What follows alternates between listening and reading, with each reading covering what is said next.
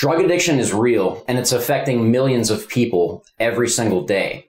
There are some people that are using that adversity to become an advocate for others struggling. And the interview today is one you're not going to want to miss because there's one man who is turning his pain into purpose and sharing his struggle to be an advocate for overcoming addiction. I see my victory so clear. I see my victory so clear. And today, we. And today, we. And today. So, guys, pharmacy. We're all about helping people with medications, with counseling, and all of the many things that we do as the experts on medication. However, with that does come the other side of it from time to time addiction. We know that this is such a serious problem affecting so many lives. And if you think about it, if you don't know someone who's struggling with it or you have not in your past, I guarantee that someone in your life knows someone or someone is or has struggled with addiction in the past. So this is a real world problem that I don't think gets enough talk, especially from people that have gone through it and are using their process of recovery to be advocates for others. So I'm really excited and honored for this podcast interview um, because this man right here uh, has become a dear friend uh, because he started off as a client through the Script Your Brand course and training that I've been talking about for several months.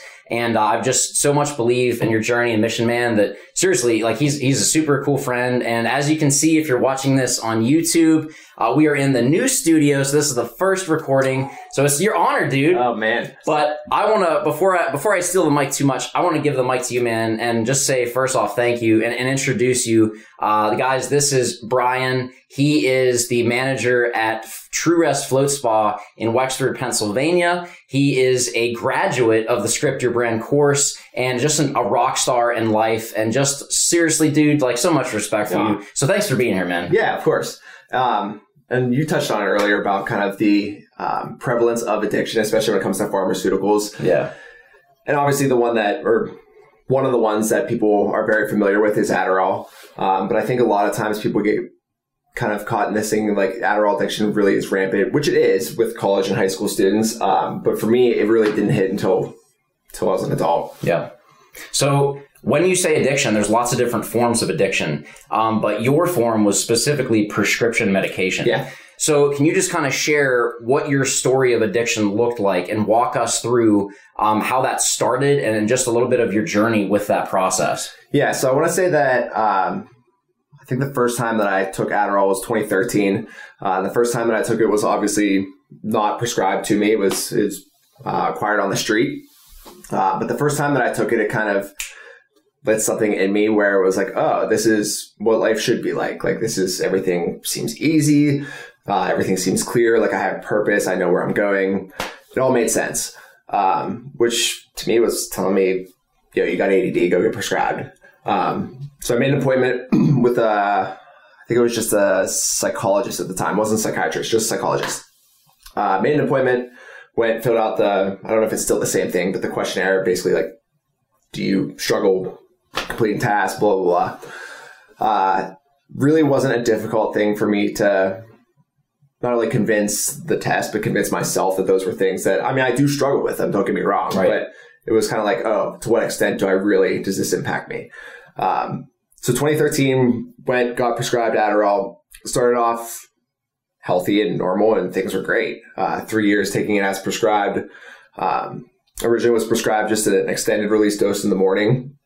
Uh, I want to say two, two and a half, three years into it, um, got added an instant release in the evening. So it was an extended release in the morning, instant release in the evening, which was actually maxed out dosage for, for most Adderall prescriptions. Again, a couple years, took it as prescribed. Um, but the more I took it, the less it was that feeling of, which I now know is the high feeling, but yeah. the, the feeling of, yes, this is what life should be. And being that I was already prescribed the max dosage, the only way to go up from there was to self diagnose or self prescribe a higher yeah. dose. Uh, so began kind of self prescribing myself higher dose through the medication that I was prescribed already, which was So again, 60 Adderall pills every month. Uh, started off making it through most of the month, 25, 26 days. Two or three days I'd go without it. Okay, no big deal, whatever. Yeah.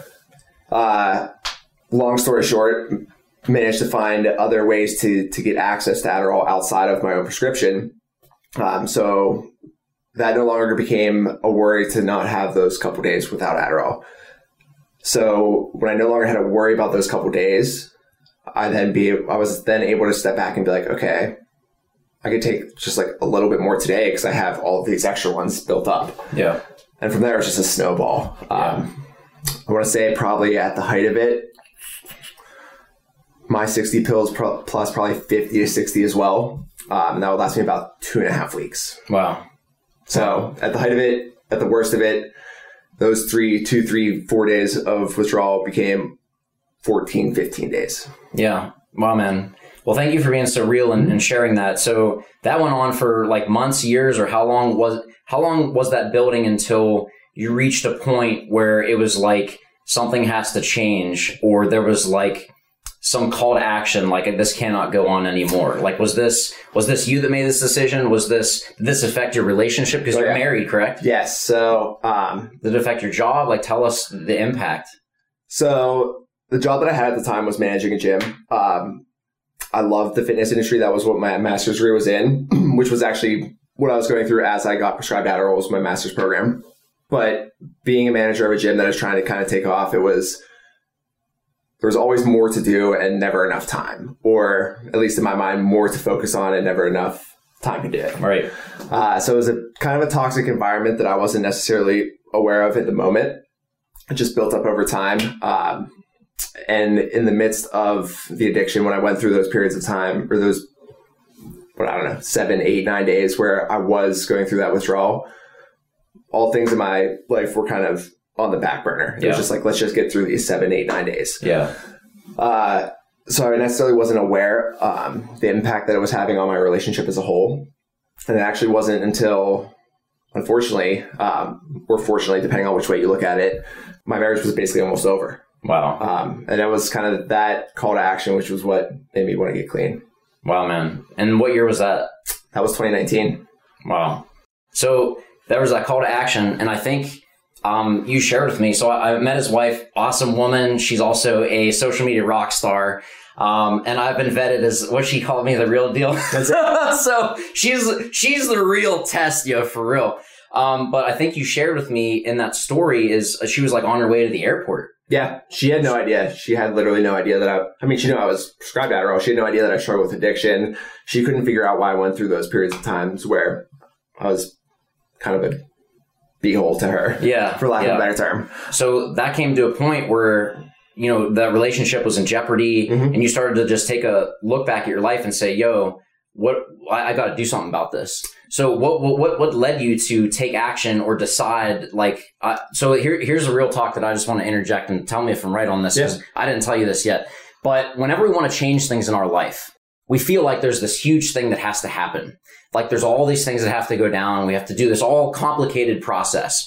But really, our life, our whole direction can change in an instant. And that instant is when we make a decision, Mhm. when we make a commitment. Is that true? Yeah, definitely. So when was that moment for you? Like, what did that look like? So I dropped her off at the airport for her to take off to see some friends. Um, and basically in my mind, it was like, okay, if my marriage is over, like I might as well start over from square one. Like clearly this isn't working for me. Clearly I'm not happy. Yeah. Clearly this led to the end of my marriage. Like if, if this is over, like I might as well start over from, from square one. Yeah. Um, and obviously I held out the hope that like I'd be able to save it, but if not, like at least I was able to save myself. Was the Yeah. Yeah. Um, so on the way home from from dropping her off, I reached out to I think my brother was the first person to say like, "Yo, would you be willing to take me down to the crisis center? Like, I need help." Dude, that's like for real. Yeah. Uh, when you told me that story, I, I think I hugged you like real big. Yeah. Yeah. Yeah. Um, there were tears for me, for real. Um, yeah, man. But that that's just awesome because that takes a lot of courage. Like, regardless of what recovery program you're in, the first is accept, acknowledging it. Yeah, Like saying, like, all right, there's there's a problem here that needs addressed. yeah. And I think the the hard part for me was there was I would say at least a year in my mind where that was going through like, "Yo, you got a problem? Like, go get some help." But Yeah. I think the fear was like if you admit you have a problem, like everything else crashes down around you. Yeah. Which the is- healing process is also the unraveling process. And you, mm-hmm. you're like, I got this. Yeah, exactly. Yeah. So that led to so when you admitted that when you told your wife this that was the beginning you made the decision you, you're like I'm gonna take action I'm gonna get I'm gonna get help I'm gonna do mm-hmm. this what what next happened so did your relationship change did your career change like what led you what was your I guess healing process did that involve therapy did that involve programs like what did that look like for you I was super fortunate. Um, I went through probably about five or six days um, post getting clean, where the only thing I could do was wake up, go teach a fitness class, come home, sleep, yeah rinse, repeat, rinse, repeat. And this was while she was visiting friends. Um, still not fully, um, not necessarily aware, but but bought into the concept like, yo, this is actually something that you're struggling with. This makes sense. This is why things Yeah. are the way that they are.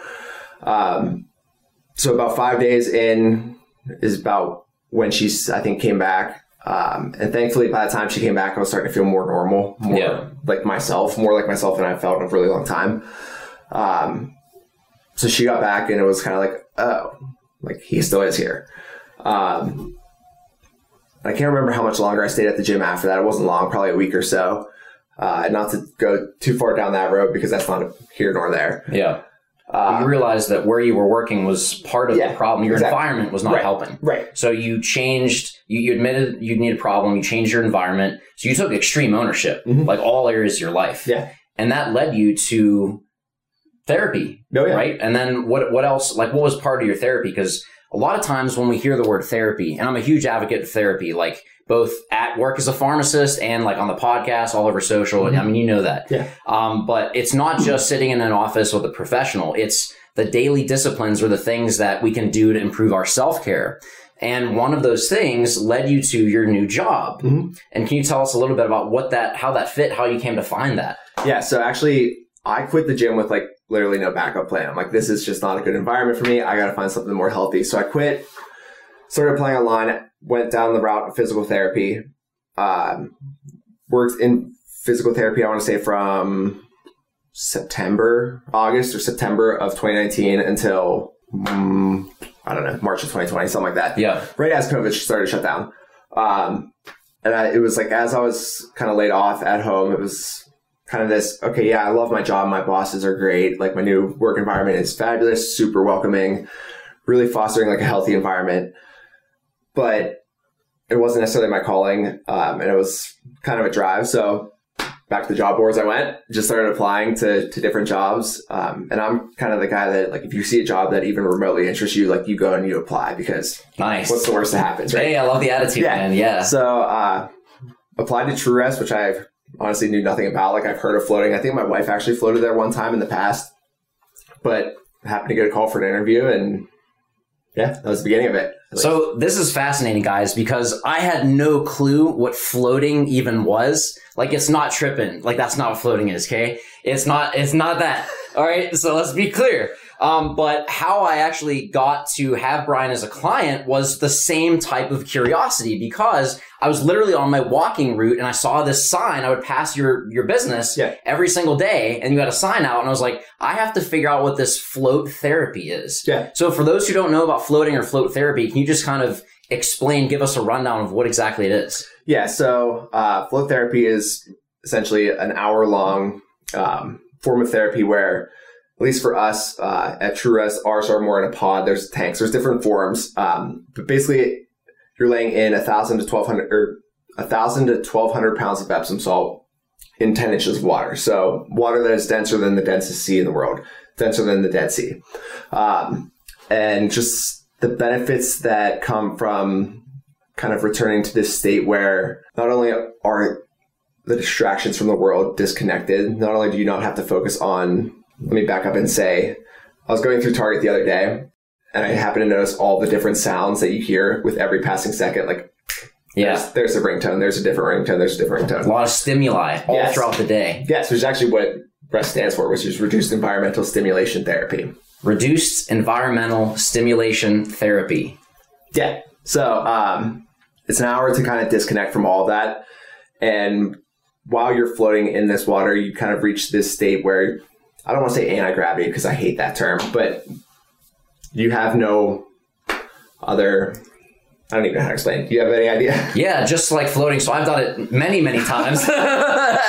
um, but it's super uh, just relaxing. So Yeah. it- it's literally just floating in basically salt water. Yeah. In a, you can have light in, or you can make it like a dark room. But it's a pod where you just float with no stimuli. You're you're floating in water, and you have got like a headrest, and it's just an hour of complete silence and stillness. And the thing that I really love about it is its total presence because so many times you're you- like you're saying, like walking through Target, you've got so many stimuli grabbing your attention. You've got uh, the marketing smells from the pretzel place. You've got you know the ads from the intercom. You've got cell phone ringtones. You've got thoughts in your head like, oh, I gotta do this. Oh, I gotta do that. And you're not even there. Like you're physically there, but mentally you find that oftentimes you're somewhere else. This literally hits pause on the world and allows you to reconnect with the present, which in my opinion is the greatest gift that we have. Mm-hmm. So it's just absolutely tremendous because for me, as you guys know, the fit pharmacist, like fitness is in my wheelhouse,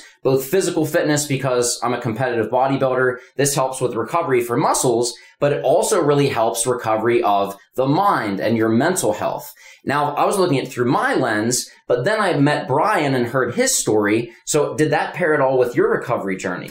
Yeah. So uh, for me, what floating has done is it's allowed me to go more inward. So with addiction, for me at least, it was drowning out all the things that I didn't want to process. Wow. Um, so you're drowning out the noise through addiction, but when you float, you drown out the noise and allow yourself to really go inward as to like what you're dealing with.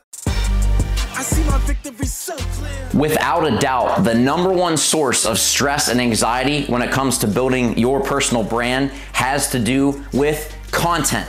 And I'm talking about all the things when to post, how to post, what platforms are gonna be best for your content, your hard work to take off. What is your audience looking for? Where are they hanging out? What sort of strategy do you need in order to take your passion and turn that into purpose, helping other people achieve their goals? If you're feeling overwhelmed, stressed out, and like there's so much to do and know that it's not even worth the anxiety, stop. Because this was me years ago, and I have helped so many people across the world build their personal brand using the clarity and confidence from what I have developed and sharing with you now. This is your 2021 personal brand content calendar. I've spent the last several months creating this for you, and guess what? It's totally free.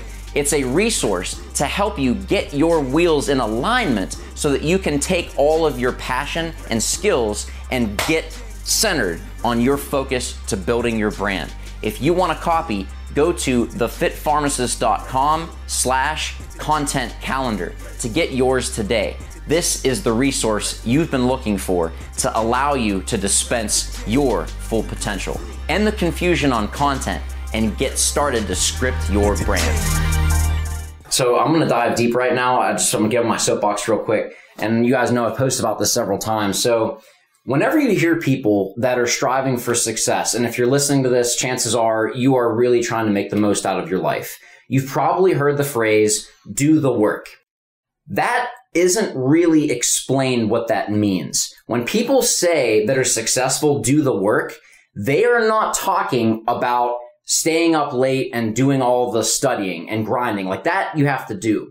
But the people that make it that like top 2%, the people that break through tremendous barriers and obstacles and adversity like Brian has, doing the work is actually working on yourself. Hmm. Because real talk, we all have some crap from our past, from our present, things we're not proud of, things that we want to advance and grow. They, we all have that, every single one of us. Me, you, all y'all fam. That is real talk. And the real work is owning that and developing the best parts of you and managing the parts that you're not necessarily proud of.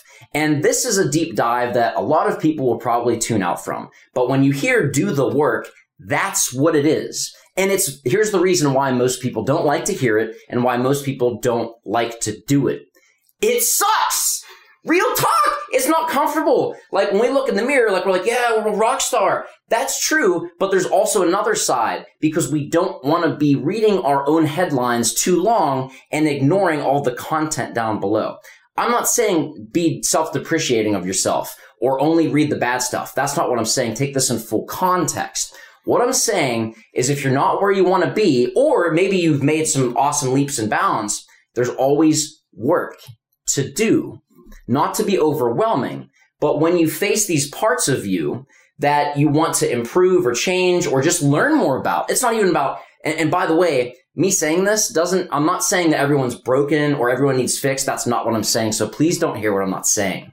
This is a real talk truth I really want you to think about because everyone has this opportunity and everyone has this call that of doing the work and it's really looking inward. So I'm really glad that you said that, Brian, because that is literally the secret. People ask me all the time, like, yo, how'd you make such a transformation? What's your secret?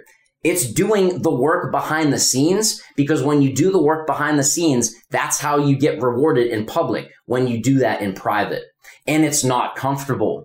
There's going to be tears. There's going to be some, some language, right? There's going to be some emotion that you might not want to share with others. But that's the kind of work that needs to be done in order for real healing to occur.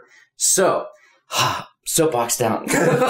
Well, that was But- just like that was yeah. just like that quote I said before we even started, which was a lot of people want to be heard, but not a lot of people want to be seen. yeah. And I think that goes or starts with yourself. Like you have to want to see yourself at your worst um, before you can let others see yourself. Yeah, because a lot of times we we put this image of here's here's who I want people to see me as. And that's great to strive for an ideal and to grow and improve, but you have to make sure that you're still working on those parts of you to develop those. And again, all of us have these and they're not comfortable. And again, that's why most people don't do this first of all, and why most people, other than this crazy man sitting right here in the black shirt pointing to myself, talk about it because it's not that comfortable to talk about. But the reason I can is because I've gone through it and I'm still going through it. And it's something that I think people need to hear, especially in pharmacy and in healthcare and really in whatever profession you're in, because we have such high standards of ourselves.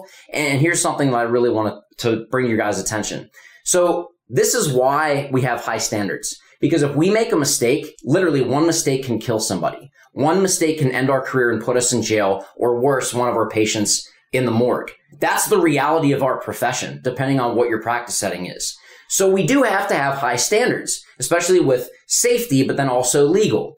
Now, if you, however, take those standards and apply them to all other areas of your life and compound that with time, you see how that can cause some anxiety and overwhelm. That is the awareness piece that I'm talking about.